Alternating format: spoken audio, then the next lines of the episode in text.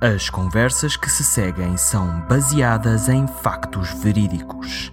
As personagens não são ficção. E o nível de português pode ser assustador. Este é o verdadeiro teste. O Galo de Barcelos é um dos maiores ícones do turismo português. A imagem do galo negro, de crista orgulhosa e vermelha, e com os corações pintados nas asas, é muito conhecida por quem visita Portugal. O que a grande maioria das pessoas desconhece é que, por detrás dessa figura simpática, existe uma lenda peculiar. A história passou-se em Barcelos, uma cidade do norte de Portugal, por volta do século XVI. A população andava assustada com um crime cujo culpado ainda não tinha sido descoberto. Certa manhã, apareceu na cidade um homem vindo da Galiza e de nome Ramon. Ramon era um homem pobre e mal vestido, com a barba por fazer e aspecto descuidado, e por isso mesmo tornou-se logo no suspeito que a cidade tanto procurava. Levado à presença do juiz, Ramon começou um doloroso percurso. Então, diga lá o que você faz na minha cidade. Saiba, Vossa Excelência, que estou de passagem para Santiago de Compostela. Oh, homem, não brinque comigo. Olhando para si, vê-se logo que é um homem sem fé. Santiago de Compostela, não me faça rir. Mas eu juro que digo a verdade. O meu filho mais novo, o Pablito, adoeceu com as febres e eu prometi ao santo que se ele se curasse, eu ia a pé a Santiago. Ora, como ele se curou, aqui estou eu para cumprir a minha promessa. Pois, pois, volte lá para a sua cela e pense bem se não é melhor contar toda a verdade.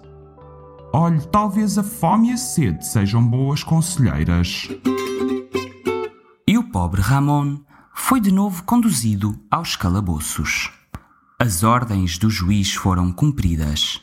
Durante três dias, nenhuma refeição ou água foi servida ao prisioneiro. No entanto, e mesmo assim, Ramon reclamou sempre a sua inocência. No final do terceiro dia, pela hora do jantar, Ramon foi levado ao juiz.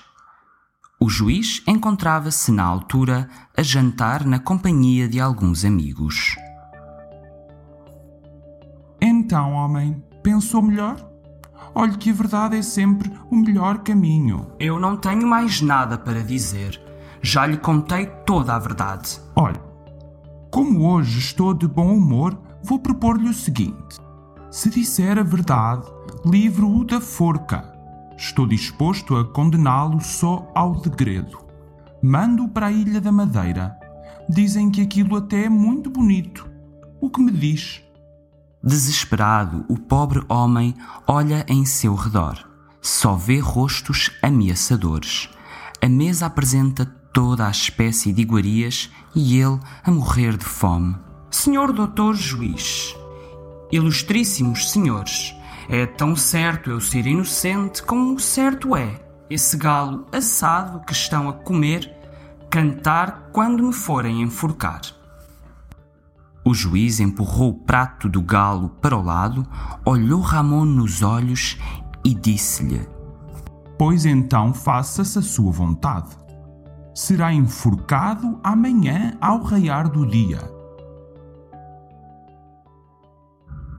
Enquanto Ramon era levado, o juiz mandou levantar a mesa, pois aquele homem tinha-lhe tirado o apetite. No outro dia de manhã, muito cedo, a forca foi montada para executarem o pobre galego. A praça começou a encher-se de gente que vinha assistir ao enforcamento de Ramon e quando estavam a passar-lhe a corda pela garganta, vindo do lixo, ali próximo, ouviu-se um galo cantar alto e em bom som. O juiz, assustado, lembrando-se das palavras de Ramon, foi espreitar e eis que retira do lixo um galo assado, meio comido, a cantar com convicção e sonoridade. provada que estava a inocência do peregrino galego, o juiz não teve outro remédio senão libertá-lo. Ramon seguiu seu caminho para cumprir a sua promessa e que se saiba, não voltou a pôr os pés em Barcelos. Esperamos que este e os próximos episódios sejam úteis e que te permitam aprender algo novo.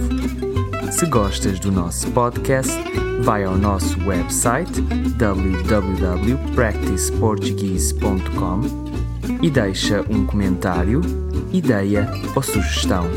Só com a tua ajuda podemos crescer na direção certa. E não te esqueças, ouvir um português falar é a melhor forma de estudar. Até à próxima!